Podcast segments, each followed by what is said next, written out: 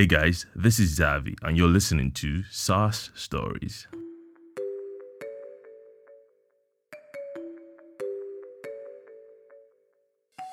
Today, I sit down with Andy Baldacci, the CEO of SaberSim, and we chat about how Groove HQ helps startups support their customers and increase customer satisfaction. Now, you may be listening to this and wondering why we're talking about Groove HQ when Andy is the CEO of SaberSim. Well, the thing is, at the time of recording this interview, Andy was a marketer at Groove HQ, but he's since moved on from there and is now the founder of his own company called SaberSim. In our chat today, we dive into who the founder of Groove HQ is, how and why he decided to start the company, what customer support means, and so much more. I had an awesome chat with Andy, and I can't wait to share this one with you guys. So, without further ado, here's my chat with Andy.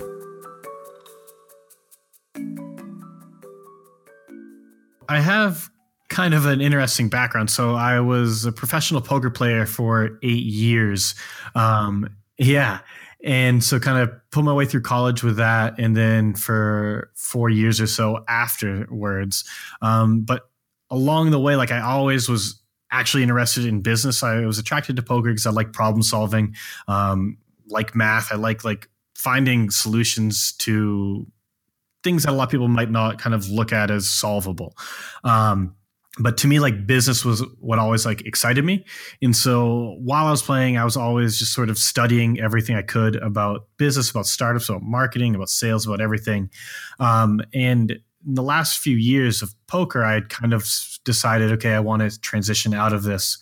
And so I started kind of blogging just about everything I'd learned along the way. And then that helped me make some connections in the the startup world, and I slowly built up a consulting practice, um, just focusing on on marketing for B two B software companies, and I did that for a few years, which then transitioned into uh, my full time job at Groove, which I started about eighteen months ago, and this is my first like full time job since probably I was 17 maybe, uh, and I'm about 30 now. So it, has been an adjustment going from professional gambling to uh, consulting to full time job, but I, have enjoyed the journey for sure.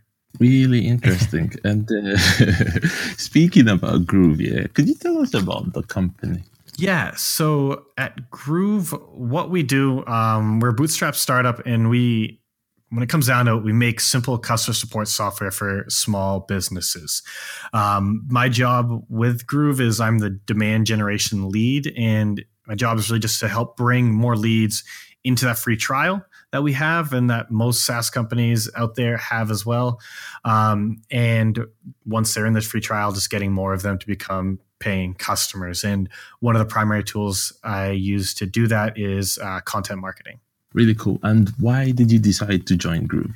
So there are kind of two sides to it. Um, I was well, first all, I was enjoying consulting. I liked the freedom that came with that. Um, you get to see inside a bunch of different businesses, work on a bunch of different projects, but weren't tied down. If you wanted to take a break, you could kind of in between projects, just say, "Hey, I'm not taking on any new work for for the next couple months, um, but I'll reach back out then." And if you want to travel, if you want to do whatever, you could. Um, so I wasn't really looking for a job, but I had always followed Groove, and they were always a company that I had looked up to. I knew the team there was really strong. Um, they talked about a lot of what they were doing, and they were someone I knew I could learn from. Um, and so that was what got me open to the idea is just okay, this is if I did want a job, it would be with a company like this. Uh, and as I kind of started thinking about it, um, there are two real things that stuck out to me. The the first is just I like to help businesses grow, and that's what got me into consulting.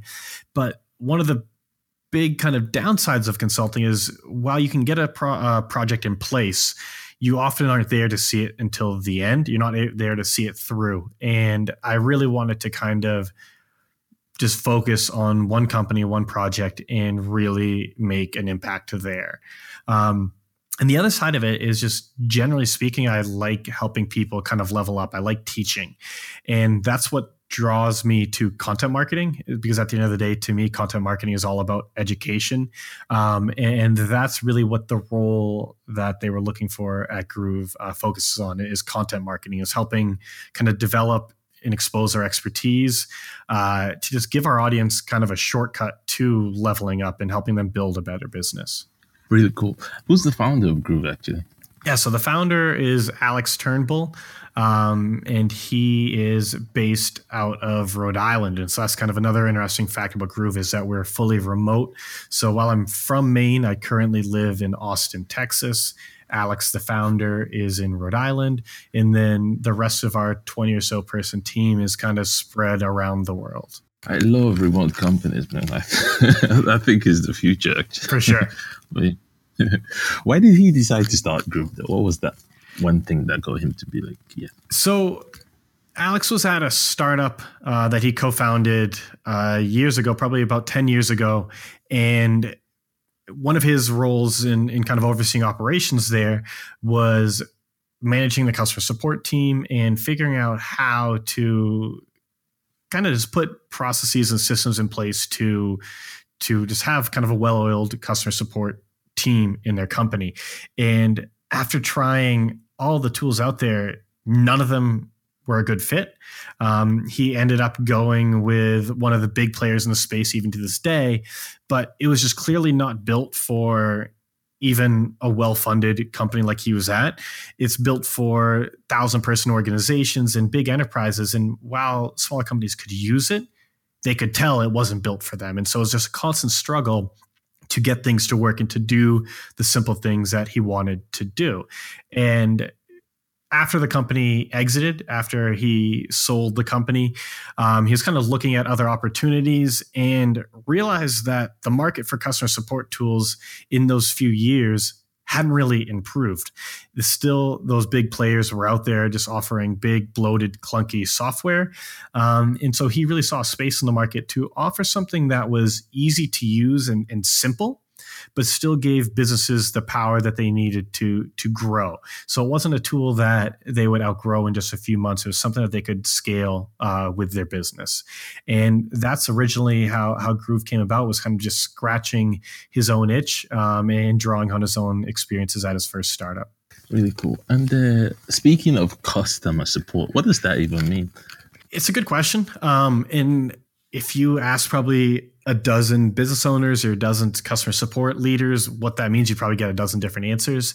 To me, though, just trying to keep it simple, I think customer support is about supporting customers before, during, and after the purchase, whatever that may mean. Uh, the typical way we think about it is answering their questions, but I think it can be a lot broader than that. Um, and we can get into kind of some of those differences if we want. But generally speaking, I think it's about supporting the customers before, during, and after the buying process and making them uh, have a successful experience with whatever it is that you sell. Interesting. And um, what's the problem with the way uh, companies do their customer support? So, to me, I think the first problem is that most companies don't have that broad of a definition of customer support. They're really just looking at it as what happens after someone buys. And that's fine. That's kind of the way most companies out there operate, but you're not getting the full value that you could if that's all you're you're seeing customer support as is a post-purchase tool.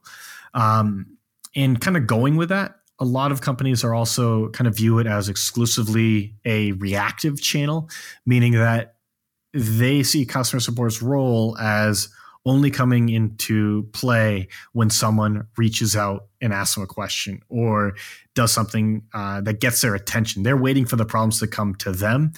And I think if you take a more uh, proactive approach, that again just can add significant value and really turn customer support from what many view as a cost center um, into a profit center. And kind of the last thing is just when companies put it all together, a lot of them, especially uh, in startups that are growing quickly, um, but haven't yet really matured, a lot of these companies just lack kind of the systems and processes to actually deliver effective support consistently. Most of them are just running out of everything out of their Gmail inbox. Um, And that's kind of fine in the beginning. But as you have more customer support agents, as you have just more customers, there's more things going on, it just quickly gets out of control. And it's hard to know who's working on what. Things are falling through the cracks and it kind of just doesn't work. And so those are sort of the, the main areas that I see companies uh, going uh, in the wrong direction when it comes to customer support. Really cool. And uh, how does your product work? Yeah, so I don't want to get like super super deep in into the product. I'll give a high level overview, but if you want to check out the product, head over to groovehq.com and definitely check it out. But just at a high level, um, we we just see our product as sort of what you'd call like a shared inbox. And so what it does is it lets teams easily manage their customer conversations by just giving them the tools that they need to simplify the process for the agents actually responding to those conversations and also give the managers overseeing those agents the insights they need to keep everything on track. So basically, in Groove, they get a dashboard that lets them manage all of their customer communication channels, whether it's email, the phone, social, lets them manage all of that in one place. They can set up rules to kind of um, automatically route conversations to the right person. They can set up templates or what we call canned replies to easily and quickly follow up to customers uh, for the most common requests.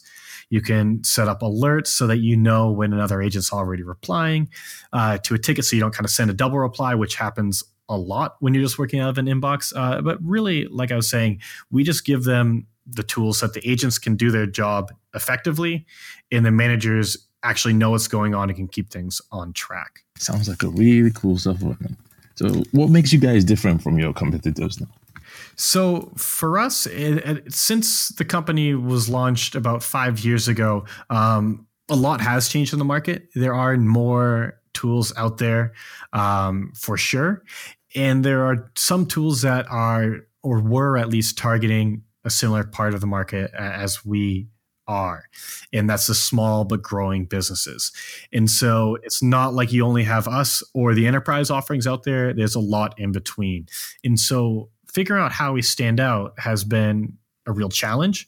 Um, because just by existing before we stood out. But what we've really been been focused on now is kind of doubling down on those smaller businesses, those small but growing businesses, and customizing and building a product entirely around their needs. And so, what typically happens in the space or in any real software space, I guess you could say, is that when a company enters, gets success, they typically consistently move up market. So they'll originally start selling to other startups, they'll then move to SMBs, and then if it all goes well, typically they'll start selling to enterprise customers. Um, one of the main reasons for that is a huge number of software companies out there take venture capital backing and their investors kind of force that growth trajectory. We're a bootstrap company, so we don't have those pressures. So we're able to say, okay, these are our customers yesterday, today, tomorrow. That's not going anywhere. And so we really can customize the entire solution around that uh, market segment. And so what we've been doing is just making it more than just a slogan saying that we're simple customer support software. Um, we're really just going over the UX. We're going over every piece of our product to make it as simple as possible. And we think that it's hard to put into words right now. And I guess I, do need to work on that as, as part of my job is putting things into words. But we were confident that when you get into a trial of our product and compare it to the others, it will sort of like Apple says, it, things just work. Um, it, it's a simple experience, and that's kind of what we're trying to focus on on the software side of things. But one of the other things that we're really proud about is kind of the the content marketing that I'd mentioned before, because while again I think Groove is best in class for help desk software, what I'm personally most excited about right now is our content and that is kind of how people are able to take our software and actually build an effective customer support organization using that. Because it's one thing to give someone a hammer, but it's another to ask them to build a house. And that's where I think a lot of companies are are kind of missing the boat when it comes to content marketing. Most companies out there blog nowadays, but very few actually share anything that will truly help their customers or just their audience at large do a better job, uh, whatever that might mean for them. And so we have kind of two big initiatives that we're working on now. Uh, the first is um, we're releasing what we call Groove 2.0, and that's for our software that's been taking everything we've learned over the last few years, wrapping it up into a new, modern, more powerful, and more flexible tool, which we're hoping to roll out. I'm um, not sure when this is going live, but uh, we're planning on having it live uh, on our site for the software in October. And then we're also going to be relaunching our blog. And one of the big parts of that is going to be with Groove's Customer Support Academy. And there we're going to kind of just go more in depth on specific topics, just everything from making your first customer support hire to scaling your team to beyond five agents. So, kind of covered a lot there, but there's a lot going on, and there's a lot I think that that we're doing to to stand out in the market. And what kind of results can customers expect from using Groove? So with the customers that I've talked to and with all the businesses I've spoken with over the years, customers are not. Um, you, you kind of heard how I was describing the customer supported organizations that, in my opinion, aren't run as well as they could be. And if you're actually working in those teams, things are a mess. Your agents are getting burnt out. They're answering the same question day after day after day. They're constantly fighting with whatever tools you have in place, and it makes their life a living hell. For the manager, they don't know what's going on. And so they're constantly stressed out, having to chase down everyone to see what people are working on. Customers are getting mad because things aren't replied to in time or ever. Um, and so things are just kind of a mess. And, and to me, when customers are able to get up and running with our software and, and with sort of our approach to customer support in general, the goal, the ideal solution is just have support run like a well-oiled machine, which means you're not going to have these constant fires popping out that require all hands on deck to put out. You're not going to have customer conversations falling through the cracks, and the managers are always going to know what's going on. And it's not as easy by any means as all the listeners are going to know of just putting a tool in place and then everything's fixed. Um, but with work, with using um, our educational content to try to uh, fix the systems, fix the process, and, and, get their team on board, our successful customers um, are able to achieve that kind of goal of, of well-oiled machine. Thanks so much for listening. Hopefully, you've enjoyed this episode of the show. If you did, why not subscribe to the podcast wherever you're listening to this and you'll get notified whenever we release a new episode? Until then, thanks so much for listening. See you next time.